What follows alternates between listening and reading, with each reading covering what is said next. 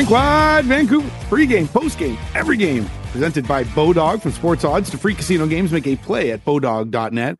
Wadden and J-Pat here with you once again. Another edition of the post-game show as the Canucks fall 4-1 to the LA Kings in a game that, uh, well, it was LA Kings hockey, J-Pat. They're like a boa constrictor, that team. They just love to squeeze the life out of you, and they did that tonight to the Canucks. Yeah, that, that second goal, the second LA goal, the only goal of the second period, sort of summed up the game. Like it was just nasty, ugly, but it looked pretty damn good to the LA Kings because it, you know, you just crossed the goal line. That's all it has to do off a, a scramble in front of Thatcher Demko. Uh, that was a power play goal that put the Kings in front. And once they got the lead, you're right just kind of sucked the the life and the air right out of the Vancouver Canucks. And uh, yeah, the Canucks did have a lead at one point in this hockey game, uh, lasted all of about eight minutes, and then from that point on, uh, the Kings do what they've been doing to everybody. They clinch a playoff spot with the victory. They get to 100 points on the season. It was their 20th road win.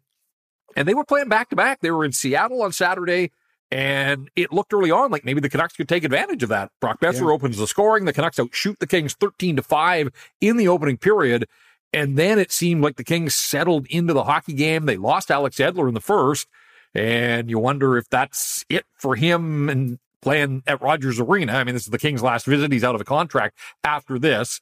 Uh, hopefully he's not injured and that he can play again this season. But uh, I would think that's the last time we see Alex Edler as a player in the National Hockey League on the ice at the Raj. So uh, unfortunate for him, he goes down early. in the Kings again, like they've just got this thing in such a lockdown mode. Todd McLellan's got them playing terrific hockey. And we know that offense generally isn't an issue for the Vancouver Canucks, but man, was it ever after the Boeser goal uh, just not a whole lot happening in terms of chances. They generated a little on a third period power play. Uh, JT Miller had a crossbar. Andrei Kuzmenko had a couple of looks, but uh, man, just uh, yeah. I mean, credit to the Kings the way they're doing this. They have held opponents to two goals or fewer in 14 of their last 15 hockey games now and the playoffs are in the air. Like, can they continue to play this way? Like, what if they draw the Oilers again for a second straight year?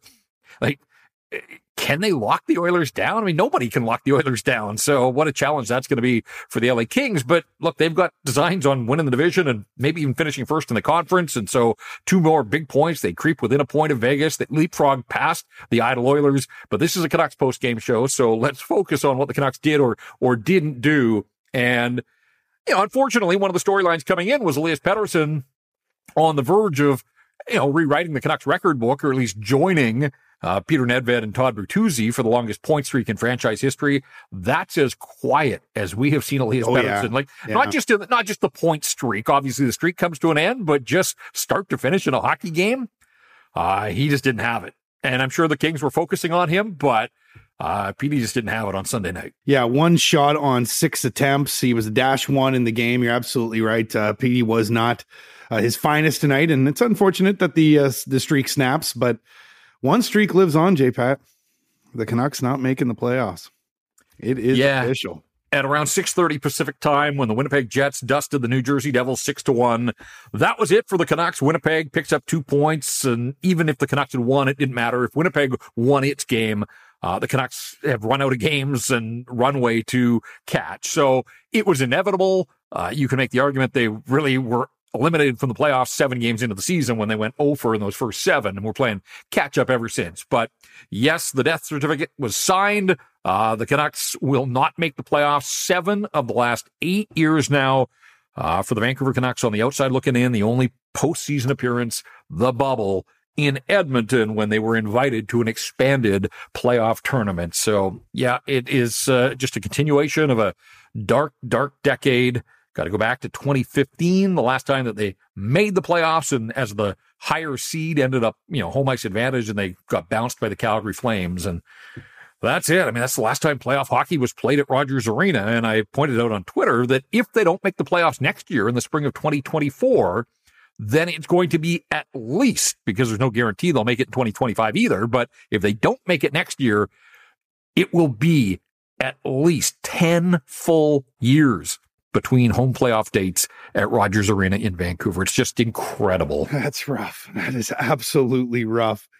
Uh, Alex Iafallo had himself a game tonight. Wow. I know we I know we wanted to focus in on, on the Canucks, but a little bit hard to uh, at times here, considering that there wasn't a lot of uh, uh, events sort of to speak of for the Canucks. But you talked about Kuzmenko getting a chance in the third period. He not only got a chance, he had a goal if it wasn't for Iafallo. A great stick. He's right in the slot. It was on the power play.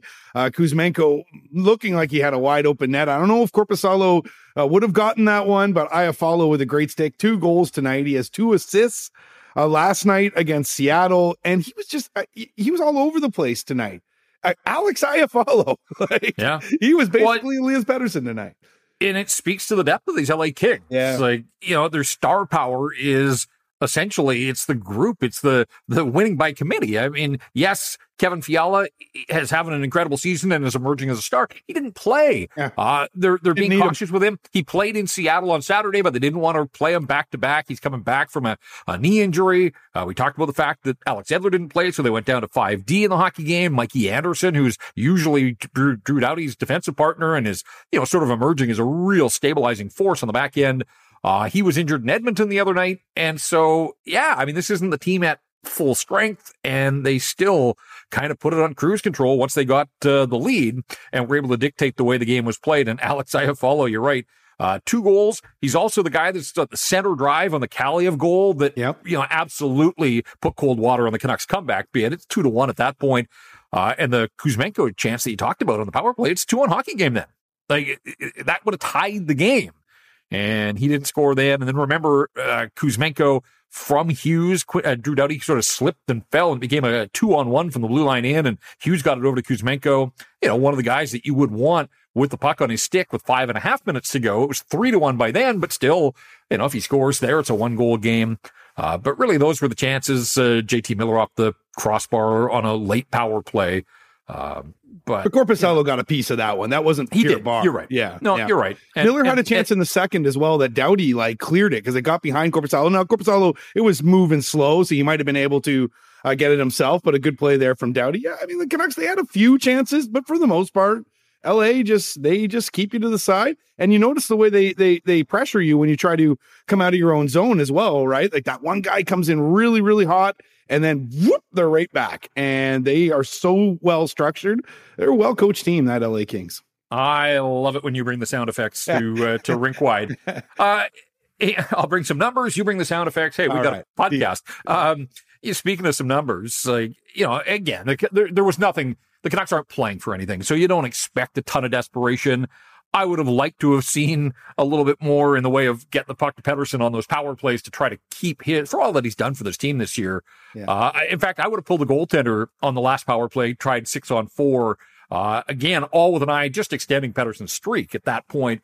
Uh, whatever the case, they got Demko out and then the Kings scored in an empty net. But, you know, you just look at the numbers here, like the, the third period, the Kings outshoot the Canucks 14 to 4. Like when we say the Canucks just didn't have it, Canucks got outshot 20 to nine over the final 40 minutes, nine shots on goal. Now, the Kings did that to the Canucks in LA a couple of weeks ago in the first two periods, and then the Canucks had a better third. It kind of felt like they were able to break the Kings down a little bit. Uh, there was no breaking the Kings down. And again, for a tired team, fourth game and a four game road trip and playing back to back, uh, kind of thought that maybe you would see a little bit of fatigue on the part of the LA Kings, but uh, they're dialed in. They are. And uh, uh, they're going to be tough. Uh, Canucks will see them one more time down in Southern California in the final week of the regular season, but uh, six to go for the Canucks. Three more here on the homestand, and then out on the road for the final three. Uh, they are 0 for their last three now. Uh, the two overtime losses to St. Louis and Calgary, and then a regulation loss. So 0 1 and 2 in the last three hockey games for the Vancouver Canucks. But you know, you look at some of the advanced metrics too. High danger scoring chances over the final 40 minutes, just four for the Vancouver Canucks. So credit to the Kings, yeah. the system they play, and it just didn't feel like the Vancouver Canucks wanted to kind of break through.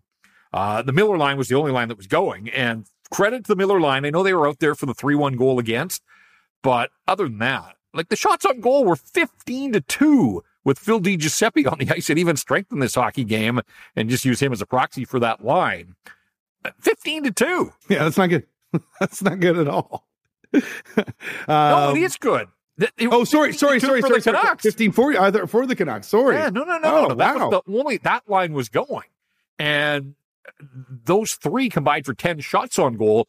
The Canucks only had 22 on the night. So almost half of the shots the Canucks generated uh, were from that line. They scored the only goal. Some nice work. Uh, Brock Boeser in front of the net shakes off the check of Alex Edler and is able to deposit it. A bit of a bang bang play there. And for Boeser, know, again, a continuation of this late season push. Yes, the games don't matter, but uh, he's up to 17 now with six games to go. So yeah. 20's not out of the question. And I guess that's, you know, put it on the list of things to watch here over the final, what is it, 10 days, I guess, uh, remaining in the, in the schedule. Uh, but no, that line was good. That line was really yeah, I'm good. looking at it. I'm sorry. I'm looking at it now.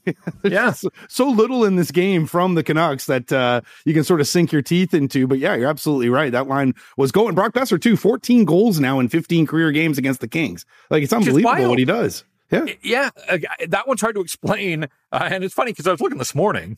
And it's like I saw that jumped off the page of me. I was like, "Wow! Like, man, has he had success against the Kings?" And I knew he had scored, I think, his first two goals of the season earlier this year against the Kings, and scored the wrist shot goal that opened the scoring down at Crypto.com a couple weeks ago. And then I thought, okay, well, that's interesting. He scored all these goals against the Kings. Has he had success against Anaheim? Like, is it something about Southern California? He scored one career goal against the Ducks and now has 14 career goals against the Los Angeles Kings. So go figure. Sticking it to the Kings. Uh, what what can we sort of take out of this sort of late season uh, scoring push here from from number six? That he knows where the net is, that he hasn't forgot that part at the very least. But other than that, I mean, that line's playing well. JT Miller is playing well. Giuseppe, it's not just those two guys. Like for a while there, I kind of thought, all right, Phil Giuseppe, the coach has a bit of a, a crush on him, and uh, you know he just goes up and down his wing. But but there's more than that to Phil Giuseppe. Like straight lines, but he's effective. He wins his battles, and that line has been pretty good. So Brock Boeser, you know, he's holding up his end of the bargain, but he's also benefiting, I think, from playing with two other guys that you know they're just playing hard. Uh, hard nose, forecheck, win their battles type of stuff. And then Boeser goes to the front of the net. And, you know, whether it's screening the goaltender, the tip in St. Louis the other night, this is, you know, we, we still think of him as a sort of pure shooter goal scorer. But I think when you look at a lot of his goals, you know, he's having success a lot closer to the net. And maybe that's what he has to do to continue to do that. That, you know, goals from distance aren't scored as much around the National Hockey League. It's just hard with all the bodies and the layers in front. And, you know, you got to be willing to get to the front of the net. Rick Tocchet, when he talks about Boeser, you know, he keeps saying that, you know, if he's willing to engage just a little bit more, uh, he thinks that there's a heck of a hockey player there. And so, um, you know, maybe there's uh, some lessons here for Boeser that, yeah, you got to fight through a little bit more. And go to the front of the net the way he did tonight. And, you know, he fans like Edler was all over him. I mean, Edler kind of trying to haul him down there and he's still able to deposit the puck in the back of the net. So, uh, the knock is that these goals are coming essentially in garbage time in the season. And, and, and there is an element of truth to that. I mean, hey, yep. scoring goals in the NHL, it's not easy ever, but, you know, if you do this early on, when the games do matter for the Canucks and you could put them ahead of the curve in terms of getting above the playoff bar and those types of things, those goals would matter more than goals here late in the season. But we've also said that, you know, if the Canucks are looking to move Boeser in the offseason, hopefully other teams are thinking, all right, like, you know, this Brock Boeser, maybe there is something there. And maybe you get a few other teams that, uh, you know, maybe teams that had kind of turn their attention elsewhere. Uh, maybe they are drawn into some of this. I mean, nobody's going to be fooled by it, but I'd rather him go into the summer, you know, feeling a little bit better about his game and, and being productive, whether he's back as a Canuck or uh, if it's enough to get some attention around the National Hockey League. So 17, you know, 17 goals yeah. now with a legitimate shot, the way that he and that line are playing. Uh, he's on the top unit power play, like 20 certainly isn't yeah. out of the question when you think Chicago, Anaheim, Arizona among the final six opponents. I think one of the keys that they've sort of figured out here as they've uh, basically under Rick Tocchet is that JT Miller is a center. And that's a that's a big plus for them now, right? Because when they were trying to figure that out at the start of the year, and then of course all the Horvat stuff with whether they're going to sign him or not, it's good that they figured that out, and that JT Miller can be can be leaned on because if you had to go into the offseason having to fill two C and three C, that oh would have been goodness. tough. Yeah. Yeah. And even at the trade deadline, when the talk about Pittsburgh and they were looking for, you know, mm-hmm. younger, ready made centers, uh, the way that JT Miller has finished his season, you're not replacing a guy at that, that level with a, a younger version of himself. You're just not. I mean, he's You know, he, he's not at 99 points, but he again has been highly productive under this coach and been a lot more disciplined, uh, has played within Tocchet's system, done what the new coach has asked of him. And, you know, he's having some success at both ends of the ice. So, yeah, I mean, that was the one line that was going. The other lines, uh, not so much. We talked about Pettersson and, you know, it, not very often do I go through a night where I look at uh, the chances that I write down on my, my game sheet and I don't have Pettersson's name anywhere. Like he just wasn't on it, yep. but it went a lot deeper than him. Uh, you know, the four on four goal that tied the game at one. Uh, what a shot by Iafallo. I didn't know that uh, you could pull the trigger that way, but, you know, that was Aman and Studnicka that were out there for the Canucks. Uh, didn't look great uh, defensively. The breakdowns and the Kings able to work the puck around. You look at guys that are sort of under that microscope and running out of time here in the evaluation process. The line of Sheldon Dries with Aidan McDonough and Jack Studnicka got outshot seven zip. Now you can have that yeah, reaction yeah, that you had earlier. Bad. Yes, yes, yes that is bad, uh, right? Yes. you know, and, and look, Aidan McDonough had the high of highs scoring uh, in his home debut the other night. Just basically zeros across the board. You're not going to score every night, but a big body like that, you know, get noticed, be physical, finish checks and those types of things. And it just, that didn't happen for him. Uh, we talked about Studnicka. Uh, doesn't generate a lot of offense, uh, but made a nice play on that McDonough goal the other night against the Flames. But uh, they had one chance tonight. That that yeah. they had that rush chance that uh, they tried to tip it with with McDonough in front. Yeah, basically that was it. But yeah, as you look at the, it wasn't a great. I mean, he, he played seven thirty one. Did McDonough? So he played more than he did uh, the other night. But we got another guy making his uh, Canucks debut yep. and his NHL debut, and Akito Hirose. And honestly, I I like the kid. I like the way he breaks the puck out. He looks calm, didn't look out of place. Thought it was a good game for him. No, so did I. And I watched this one on TV like you. So I, you know, it's so, it's so much easier to evaluate sort of all over the ice when you're able to look on from the press box. Didn't have that option uh, tonight. But what I saw of him, you know, nerves didn't seem to get the best of him. Uh, and again, I think that speaks to just a little further along in the development curve uh, with his age. He's going to be 24 here before right. too long. Yeah. Um, but I saw the same things you did. Like for the most part, when he had the puck on his stick, it wasn't there long and, and made the right sorts of plays. You know, the, the one time, uh, I noticed him defensively was, uh, early in the third period, Kaliyev came down and, and, you know, it's NHL speed. And, and this is a guy that had one practice before he get thrown right in there. Uh, you know, I'm not surprised that leveling up, you know, at times was going to be an issue and Kaliyev was able to get a step around him and drive to the net. Uh, but they didn't score on the play. And so, you know, no harm, no foul there. Uh, yeah, I mean, overall, like, you know, I wondered, like, was size going to be an issue? Was he going to get, uh, pushed around at all? Didn't notice that at all. Uh, 14 minutes and one seconds of ice time, you know, a couple block shots as well. So stepping in there and, and doing his thing, uh, trying to put himself in front of some shots, one hit on the night. Uh, yeah, I mean, good for him. You know, for left side ice, uh, left side guys and ice time, I wasn't sure that there was going to be any because Quinn Hughes played 11 minutes and 16 seconds in the third period.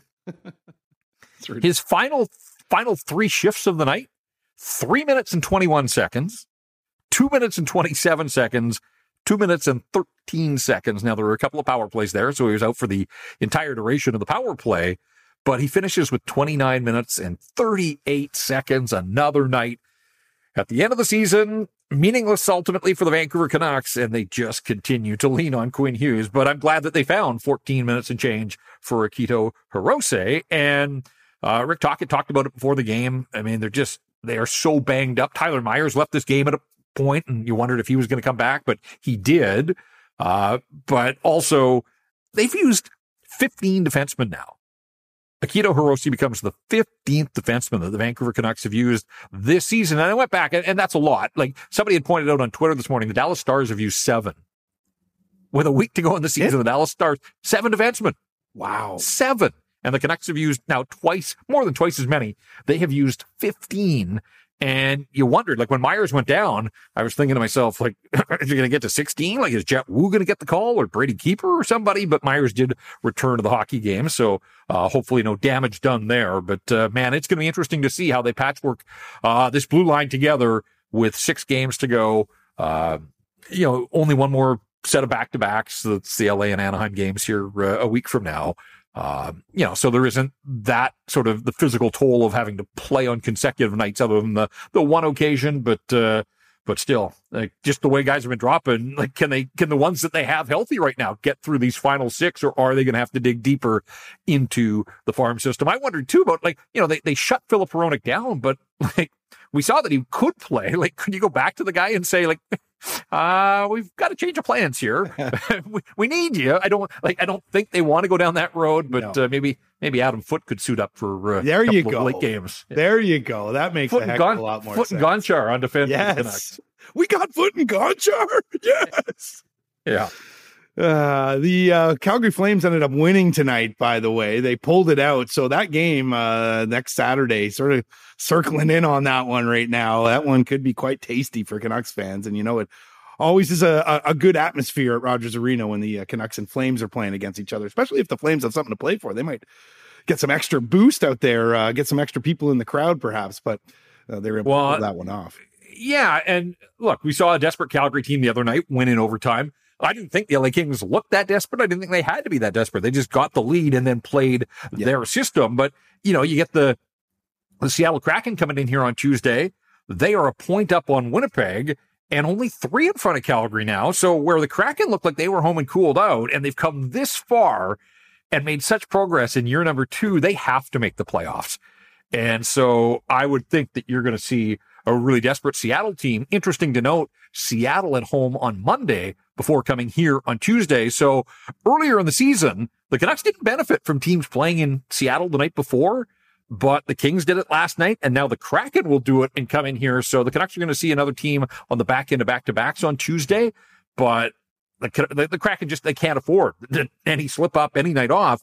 They're a point in front of Winnipeg and only three points in front of the Calgary Flames. Now they do have games in hand, but games in hand ultimately only matter if you manage to pick up points. So, you know, it's funny for all the bitching around the National Hockey League about the change in or the, the need to change the playoff format. And I still, like, I'm a one through eight guy. Yeah. But this thing is getting delicious here with 10 days to go on both sides. Like the Islanders have invited teams back into the mix on the East. And now you look at what's going on around the playoff bar, but also uh, above the playoff bar, like the jockeying for top spot in the conference. Like there's a ton to play for. There are big games basically every night from here on out. So uh, the Canucks can be spoilers. They're going to be involved in a few of these. As we said, they're going to see the Kings again. Uh, that could impact the way LA finishes in the division and home ice. Uh, Calgary, it'll be fascinating to see what's at stake for the Flames by the time they get back here for the Canucks home finale on Saturday and then the Kraken. The only real like meaningless game for the Canucks this week will be a visit from the Chicago Blackhawks, and you know the only thing that matters to the Blackhawks is trying their hardest to lose to uh, you know get to, to, the bottom of the standings as uh, quickly as they can here. So yeah, I mean, I, look, the Canucks eliminated officially tonight, but I, it's getting good around the National Hockey League. Except for Boston, who clinched in yeah, December.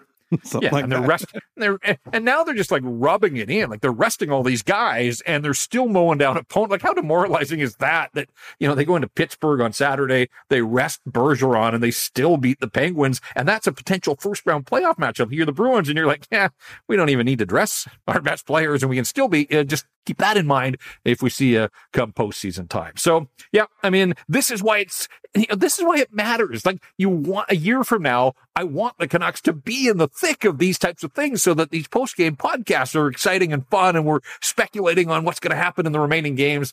Uh, alas, not to be the Canucks, as we said, six games remaining and they are truly playing out the string. They're 34, 35, and 6 now on the season are the Vancouver Canucks. And that home record that's been an issue all season long 17 wins, 19 outright losses, and the OTL the other night against the Calgary Flames. So 17 wins and 20 losses uh, for the Vancouver Canucks on home ice this season. Just to put how ridiculous the Bruins season is in perspective, they have almost as many home wins as the Canucks have total wins. Yeah. I know. Right?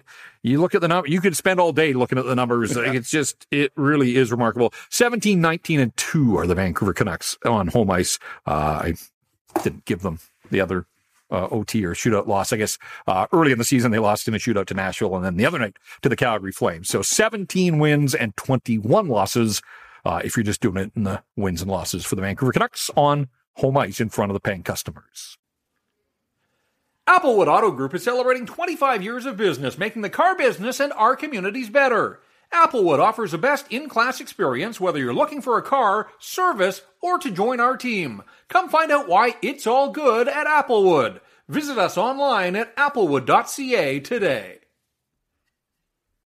The BC Lions are back in the playoffs and hosting the Calgary Stampeders on Saturday, November 4th at BC Place. Kickoff at 3:30 p.m. Looking forward to this one. Playoff football, BC Place, the Lions and that offense with Vernon Adams at the controls and all of those weapons he has in his receiving corps. And you just think about the atmosphere in that building with the fans behind them. The dome will be rocking. Should be a ton of fun. Tickets on sale now at bclions.com. And check this out. They start at just 30 bucks and kids 17 and under can get in for 15. So bring the noise, fill the dome.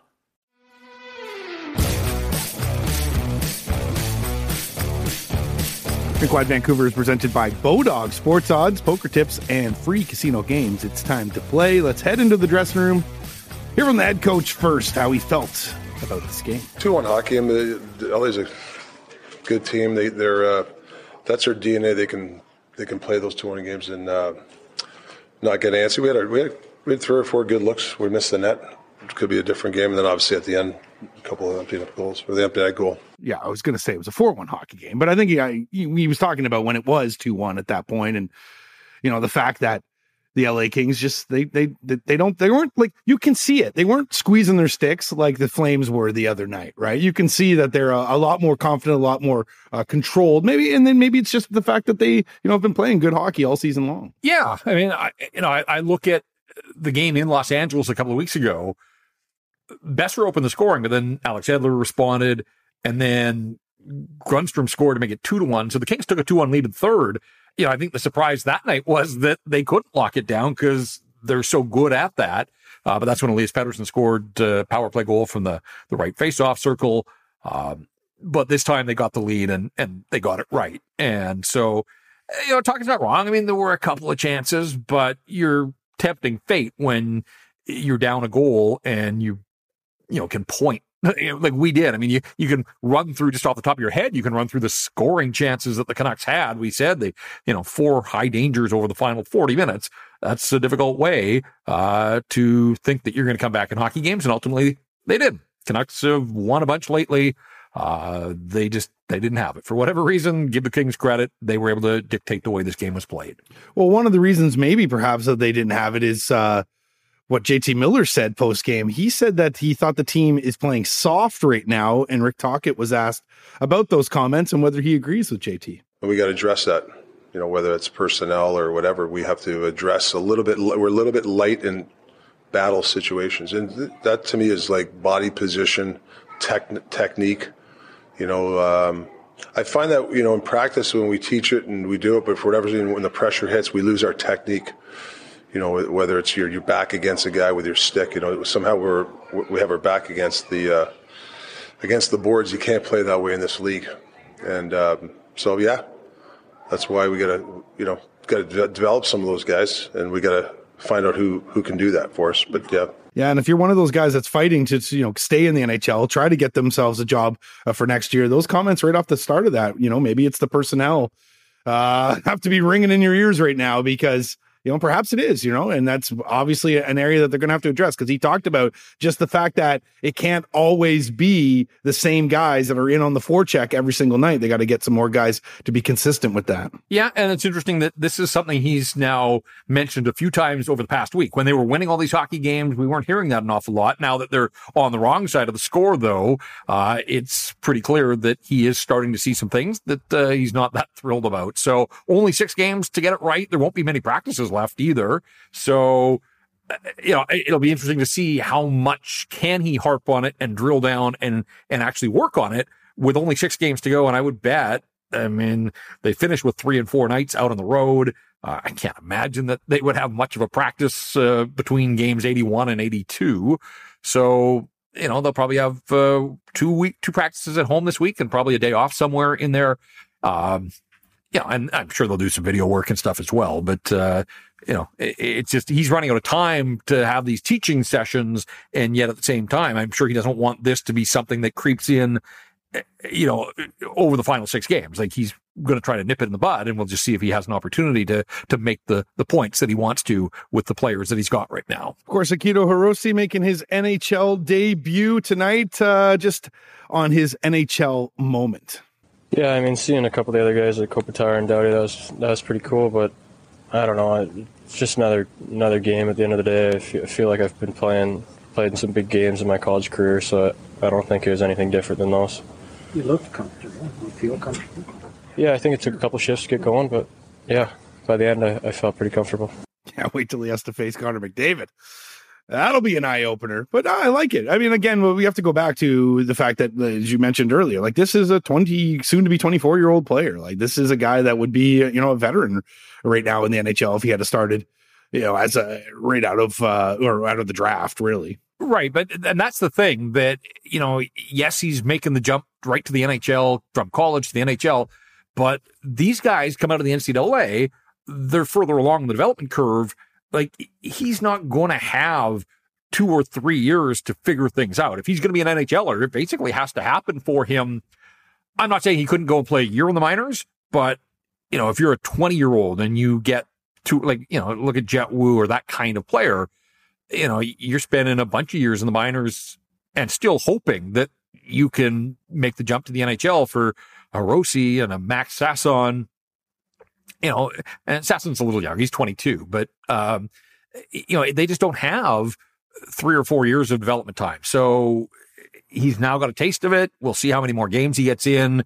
Uh, Rick Tocchet talked before the game about, uh, you know, Juulsen's done for the year. Wolanin, there was an outside chance that he could come back, but Brisebois didn't play, and apparently he's nursing something here. So, uh, you know, the time is right. Like with six games to go, Hirose may get a run of games here and now that he's got his feet wet, we'll see, you know, what does he take from it? How much does he learn? How much can he develop over these uh, final six games, 10 days, whatever it is that uh, the Canucks are still here uh, with games remaining on the schedule? Well, the young man, he was pleased with his performance when he was asked about it post game. I mean, the guys helped me out a lot and just kind of talked me through it. So I, I thought it went pretty well. I thought I was just trying to play a mistake free game and just help positively as, as I could. I mean, he's got that demeanor, right? Like he just sounds like he's a chill guy. Like, and yeah. we've seen that from, you know, we see it in his play, really. Like that's what it looked like to me out on the ice. Maybe like a Quinn Hughes light, so to speak. I don't think he's got the skating. Nobody, nor very few do that is of Quinn Hughes, but just uh, the way he sort of got around there, the way he moved the puck, like I, I see that. And, um, you, know, you can kind of see it from his demeanor as well. You know, it's funny because the underlying numbers weren't terribly kind to him. Uh, individual Corsi of 33.3. The shot attempts were 16 to 8 uh, in favor of the Kings at even strength when he was out there. Uh, didn't get scored on, so there was uh, no blood in that regard. But the shots on goal were seven three for the Kings as well, which tells you that uh, you know he was spending time in his own end defending mm-hmm. uh, rather than getting the puck and, and getting it out of the zone. So again, not going to crush the guy based on one game because we already said we like to the eye it looked all right, but this is one of those times when you look under the hood and the underlying numbers uh, weren't all that flattering to Akito Hirose. But again, guy's big moment gets in. He's got a game under his belt now. Let's see how many more he gets before the Canucks are done. And just one other thing, speaking of how many more games, did you hear Rick talk it before the game? He said his plan was for Collin Delia to get three or four of the remaining starts, which I'll believe when I see it. There's only six games to go now. Four seem uh, there's no way. Thatcher Demko's not just playing two of the final six. I, I just don't see that happening. A three-three split, maybe. Uh, and again, there's the one set of back to backs, but, uh, you know, that'll be interesting. I mean, the plan now, the plan on day one of the job was to back Miller and Pettersson and Hughes off in the right time. And we know that that hasn't happened. So, uh, that's why I say I'll believe it when I see it. But, uh, Rick talking before the game saying that, uh, his plan at the very least was to get Collin Delia more than, you know, just one or two of the remaining mm-hmm. six games. All right. Well, this week they got Tuesday, Thursday, Saturday, all at home. Seattle, Chicago, Calgary. I could see him playing the Chicago game there. Then the week after that, they got that back to back he talked about on the Monday and Tuesday in LA and then in Anaheim. I could see him playing the Anaheim game on the second half of that back to back. And then honestly, J Pat in that final game of the season in Arizona at Mullett, I could see him. I could see him playing that game. Like, why not? Just why not give it to Collin Delia at that point? I mean, you know Demko's going to want to play them all, but you know at that point, you know what's what's the gain really? Maybe just because they do have to fill that backup role, and you know maybe this is could be a little bit of an extended audition here. I, I think they know what they got with Collin Delia, but maybe they want a couple more looks. Who knows? Yeah, I mean, the way I look at it, uh, I would think that Demko gets the home finale against the Flames. They're going to be handing out year-end awards. Not yes. that uh, he's in the running for one, but that's kind of it's almost like opening night. It's closing night in front of the home fans. It's fan appreciation night. I would think that as an organization, you probably put Thatcher Demko in goal for that one. Uh, you know, beyond that, Delia has played the Blackhawks twice and beat them both times, and maybe throw him there for a third one. And then, yeah, I mean, it's possible that he gets two of the final three. You're right. Game 82 in Arizona. Uh, talk about a, an absolutely meaningless hockey game. So we'll see. I just, to hear Tocchet say it, it kind of caught my attention because he's shown no sign whatsoever of any sort of platoon at any point here, uh, now that Demko's been back. But you're right. Thatcher Demko has nothing left to prove to the Vancouver Canucks. Um, you know, he just wants to go into the season, into the summer. Uh, I'm sure with a couple more solid performances to uh, know that he's fully back, but he's already shown that uh, with his performance to this point. But like the team, uh, he's winless now in three uh, after falling in this one to the LA Kings. Of course, the uh, Canucks officially eliminated from the playoff race. The head coach asked about that. It sucks. I mean, you know, I, I feel bad for the guys. I mean, obviously you know, four months off sucks. But use it to your advantage. You know, the other teams are going to play late. We're not. So what are you going to do with these next four months? It's not about. Uh, that's what I like to. That's the positive. If there is a positive not making the playoffs, is you know you there's no excuse not to come into camp in shape. Well, you, there will be a, if you if you do come in camp in shape, there'll be a problem.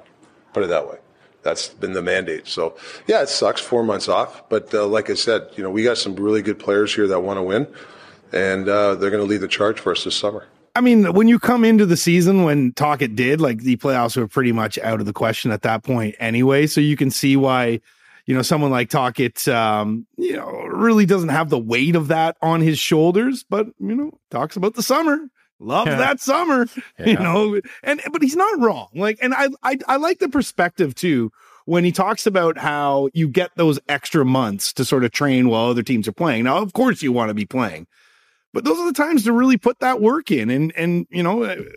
Listen, they're going to make some trade or some moves this offseason. They're going to try to improve this team, but the players that are here are going to want to improve themselves. So there is something to be said about that but at the same time too like try to sell that to the fans right? Yeah and you know full well that he's going to arrive here on the day before training camp. He's going to stay and be asked about playoffs and you know their expectations for the hockey club and all that kind of stuff. And he's going to say the same things bruce boudreau did last fall. And then it's like talk is cheap it's go time you know, just do it. Don't, we don't want, nobody wants to hear about how this team's going to get there. They just want to see this team get there. And so, uh, you know, they made the change when they did. And these were 30 some odd games for Tocchet to get an evaluation, to try to put some things in place. But as we talked about earlier, if they don't make the playoffs next year, a full decade. I know that he wasn't on the job for 10 years and that Rutherford and Allvin haven't been here for 10 years, but guess what? The fan base has, uh, the, ta- the ticket buyers, the, the paying customers. And it's just such a slap in the face to those people that have supported this team. And it's amazing how many have stood by this team. Uh, if they go a full decade between home dates at Rogers Arena when the games matter the most. And of course, we want them to, to stick by with us here at Rink Wide Vancouver, though, right? yeah. The BC Lions are back in the playoffs and hosting the Calgary Stampeders on Saturday, November 4th at BC Place. Kickoff at 3:30 p.m. Looking forward to this one. Playoff football, BC Place, the Lions and that offense with Vernon Adams at the controls and all of those weapons he has in his receiving corps. And you just think about the atmosphere in that building with the fans behind them. The dome will be rocking. Should be a ton of fun. Tickets on sale now at bclions.com. And check this out. They start at just 30 bucks and kids 17 and under can get in for 15. So bring the noise, fill the dome.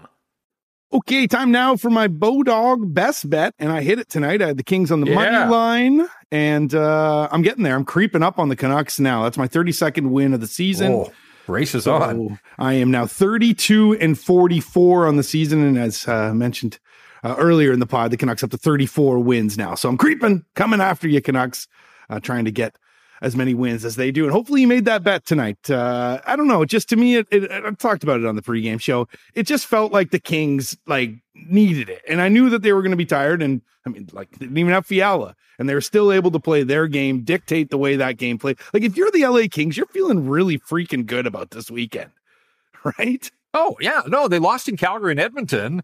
And those were their first two outright losses in a while, but they bounced back in style. And now when we talk about these big games, like they go home, they've got the Oilers and Vegas midweek here. So again, there are just like monumental matchups. But yeah, the way that they're playing, again, I, you know, as long as Fiala's healthy, like I would think that they rested him tonight so that he'll be ready to go in those games that matter to them. Um, but yeah, no, that's a nice bounce back weekend. Absolutely to do it on back to back nights and to, to, to be able to play their style and do their yeah. thing. And, you know, the other thing too with your pick on the money line, I mean, let's be honest, the law of averages at some point, uh, Canucks weren't going to just continue to run roughshod over the teams from California.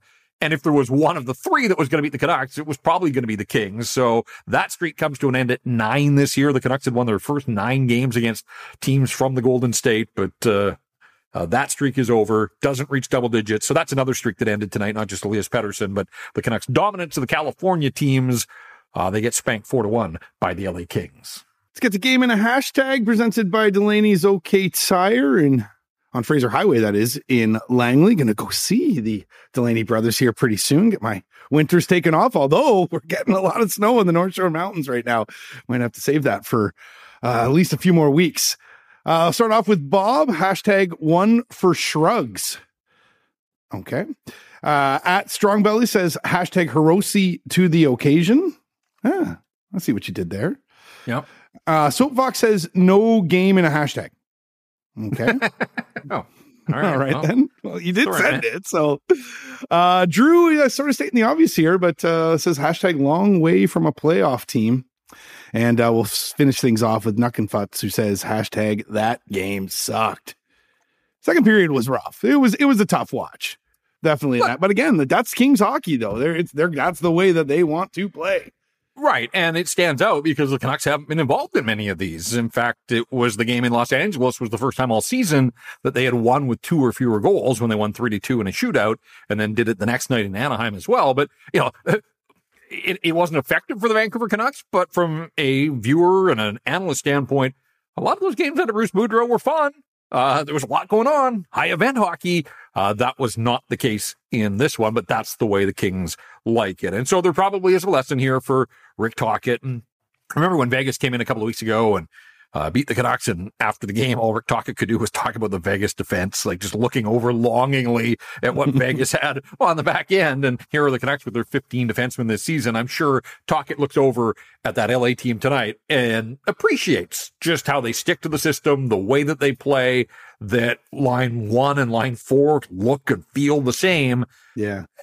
You know, again, Fiala, it could be a game breaker. I wonder if they have a t- enough top, top end talent to, hang with all the big boys in the West, but again, they've come this far and here they are with 45 wins on the season. So they've got a system that works for them and the lineup that they have. They've got goaltending depth. It's going to be really interesting to see who ultimately they choose to go with. Uh, that's another storyline. I think this yes. year around the, yeah. the, certainly around the West, when you look at Minnesota and the goaltending tandem that they have leaned on, I think in Edmonton, they've settled on Stuart Skinner now, but Better. Vegas is Vegas has all these goaltenders. I don't know what they do. And then you got the Los Angeles Kings who are going to have a decision to make here about their starting goaltender. But I wonder too, if one of the guys loses on opening night, you know, do they just go to the other guy? Like, is it just as simple as that? So well, something I'm going to be watching during, like once the playoffs. Yeah. Begin. Even out East, like the Bruins are even talking about it with Swayman and Ullmark. The the Leafs have essentially did it, but Matt Murray just always gets hurt and looks right. like he's uh, down again tonight. Carolina's been doing it with three goalies. Yep. They got three there. So yeah, it's interesting. I, I, I think we batted this around earlier this year, just talking about how, you know, depth in goal is such a key. And it, it's something that the Canucks just never really, you know, got on top of. They've always sort of transitioned into the next guy, but just having that sort of depth. So you kind of like to see what the, the Canucks are doing right now with that signing that they had uh, uh earlier uh, this week. Um, but every year, every year, people talk about is this the year they go to a platoon in the playoffs? And then, no, the answer is no. That coaches like to settle on one guy and have like when was the last time a platoon happened? Like a flat out, like like like you're in minor hockey where this guy plays one game and it doesn't matter what happens because you know gotta be fair. The next guy plays the next game. Like I don't think that's ever happened in at least in recent memory. That I know there's been ones where I mean, if you remember, Washington started the year they won the cup. Who was the backup that year? And they ended up Holtby ended up getting it back. right. but Philipp he didn't Grubauer start. Was, wasn't Yeah, it? was Grubauer. Grubauer. That's right. That's right. Yeah. He had And- struggled down the stretch, and they started with Grubauer, and and Yeah. then they were down early on to Columbus, and had to come back, and ultimately uh, ran the table from that point. So yeah, I mean that's a, a good example. Uh, and look, maybe we will see it, but I think if you get to the playoffs, it's sort of a win and you stay in kind of thing. Like I can't imagine True. a team is going to get up two nothing and then think, oh, we're going to give our guy a break and go to the other guy. But I think this year, maybe more than others, if a team loses, they feel comfortable enough coming back with a different look for the next game. So, yeah. Could you definitely something to imagine if the Bruins just did that though? Like Oh. Ullmark Swayman, Ullmark Swayman. It's like this is a Again, big just- sort of screw you. We're toying Totally, with just everybody. trolling. Yeah, no, that's all it would be. But they probably could be just fine. Like, uh, Uh, there's a tongue in cheek asking J ask J Pat. I'll just read it. It's from B Reynolds. He wants to know when I'm taking over or if I'm taking over for for Cheech. No, although I would if they want to ask me, I would love to do that. But no, former goaltenders, both of you. yes, one of them had a little bit more success than the other. But Yeah. no, I'm not taking over for Cheech. Uh, but if they do call, I'll I'll I'll definitely answer that one. All right. Uh, well, I, listen, we know who did something in this game for the LA Kings. Did you did you find somebody from Vancouver or what, what do you got tonight? Uh, of course, did something, a presentation of Jason Hominick at jason.mortgage. Well, we, we talked earlier about Alex Iafallo. Absolutely Yeah, did a bunch yes. of things. Uh, from a Canucks perspective, Boeser scored their lone goal, so he's up to 17. He's holding the hot hand here. He's got goals in four of his last five. Yeah, that's something, I suppose. That line did a fair bit as well. And Akito Hirose made his NHL debut. So, you know, uh, uh, again, we're sort of scratching here because no Canuck really uh, did an awful lot in this hockey game. So I would say Iafallo was the guy that uh, did the most did the most somethings. Um, you know, a couple of goals, and also uh, was the guy that was going to the net on that uh, three-one goal as well. Whatever the case, the Canucks got crowned by the Kings, and that's the hashtag that you need. And again, we're running out of time here. We've only got seven of these uh, Dutch gift cards to give away. There's six more games to go, but we got this one tonight as well. So do yourself a favor. You take the hashtag crowned with the ED, not just crowned, crowned. Uh, that's what the Kings did to the Vancouver Canucks. And that's the hashtag you need to get in on the $25 gift card to BC's Best Breakfast at the Dutch. As always, did something a presentation of Jason Hominick, jason.mortgage. You don't want time to run out on you like time is running out on the Vancouver Canucks. We said they were mathematically eliminated. You don't want to be mathematically eliminated by the bank when it comes to a mortgage. So make sure that you got time on your side, do your homework, and lean into the advice that a guy like Jason Hominick can provide. He's the expert. He's been at this for almost 30 years and he wants to help you, the rink wide listener, save money. So starts with a phone call. You can find his contact info on his website. Easy to use, easy to remember. Jason Hominick at jason.mortgage. Now, Jason's got the advice for mortgages. I got the advice for the Dutch and how to win Easter. All right. We got two hmm. hashtags that are out there right now. We got two more that are coming up this week. So on Friday, we will announce four. So you can improve your odds there if you get all four of those hashtags in to the Go Go Sports inbox at 778 402 9680. And if you win one of those, you're the star on Easter Sunday. You go, you know what, guys? Let's go to the Dutch because uh, $25 of it's on me. There you go. I There like you that. go. I like that strategy. Hey, just just before we wrap things up here, I just want to take a, a moment myself. Uh, the news over this weekend of the passing of Red Robinson, uh, you probably saw Yes. uh, the legendary DJ. Uh, he was one of my earliest inspirations to pursue a career in broadcast. And I just wanted to take a moment to acknowledge him and recognize him. Uh, his son, Jeff, was in my class growing up in grade school. And we obviously had an instant connection because we had the same name. And when I learned that his dad was this voice on the radio, uh, I thought this was incredible. And over the years, as I sort of worked my way up and, you know, through Vancouver radio, I uh, would encounter Red from time to time. And he thought this was incredible that, you know, I didn't follow in his footsteps as a DJ, but the fact that I got into broadcasting. And so I know that he had been looking out for me uh, over the years. And uh, I've got a photo of when he used to write a column for TV Week. And he mentioned yep. that, uh, you know, it said something about I get a kick out of hearing Jeff Patterson reading the sports on CKNW. Uh, because, yeah, like not only did I go to school with his son, Jeff, but Red was my little league coach one year as well. And so here's this big, you know, famous voice on the radio. Uh, but when he wasn't on the radio. He was coaching kids in, in Little League Baseball and uh, just some great memories all these years later. Now, his son, Jeff, passed away way too early, like in his late teens. Oh, uh. Suffered from Crohn's and colitis, and uh, I saw a lot of tributes over the weekend about uh, Red you know, reunited with his wife Carol, who passed away a few years ago, but uh, also their son Jeff, uh, who had passed away many years ago. So, uh, yeah, I just uh, thank you for allowing me to uh, indulge uh, for a moment here, just to take a moment to reflect on Red Robinson and what he had meant, obviously to the city, but to me personally. And so sad to see him pass away at the age of 86. Yeah, broadcast legend, definitely. Um, when he was filling out that lineup card, did he know that you only had one T? Because I noticed that when he uh, shouted you out there in the, the print there, it was two yeah. T's. So you know maybe you just it let happens. it slide. He's not the uh, not the first, not the last, certainly to uh, misspell. Uh, I don't know. He just he penciled me in at shortstop. That's where I wanted there to play, and uh, I was happy to be a middle infielder for him all those years ago. And one quick story is I remember uh, he promised to our team that if we won the Little League championship when he was the coach, that he would read the roster on the air on CKWX. And here we were a group of like eight, nine year olds. And at that point already, I kind of had an interest in, in broadcasting. And I thought, really? Like you're going to announce my name on the radio? And sure enough, we won the championship. And the next morning on CKWX, he read off name by name. Uh, I think we were the Dodgers way back then and uh, rattled off the, the roster of the Little League champs. So uh, cool memory back in the day and, and still something that uh, I remember all these years later. You didn't go to like a World Little League World Series, did you? I did not. No, okay. No, no, no, no, no, no, no, no, no. This was this was like our own association championship. That's as far as say, we got. Yeah. I was gonna no. say because I run a men's league team here, and you know you've been holding out on me. I want to get you on the team. Here you're a wizard at shortstop there, a young Ozzie Smith, if you will. All right. Well, the Canucks uh, lose another one. This one 4 1 to the LA Kings and uh, LA now, uh, well, trying to win that Pacific Division, the Canucks we know will not win the Pacific Division and they will not make the playoffs as it's official. They are mathematically eliminated. This has been another edition of the Rink Wide Vancouver podcast presented by Bodog for Jeff Patterson. I'm Andrew Wadden. Remember, Rink Wide is the show that always scores.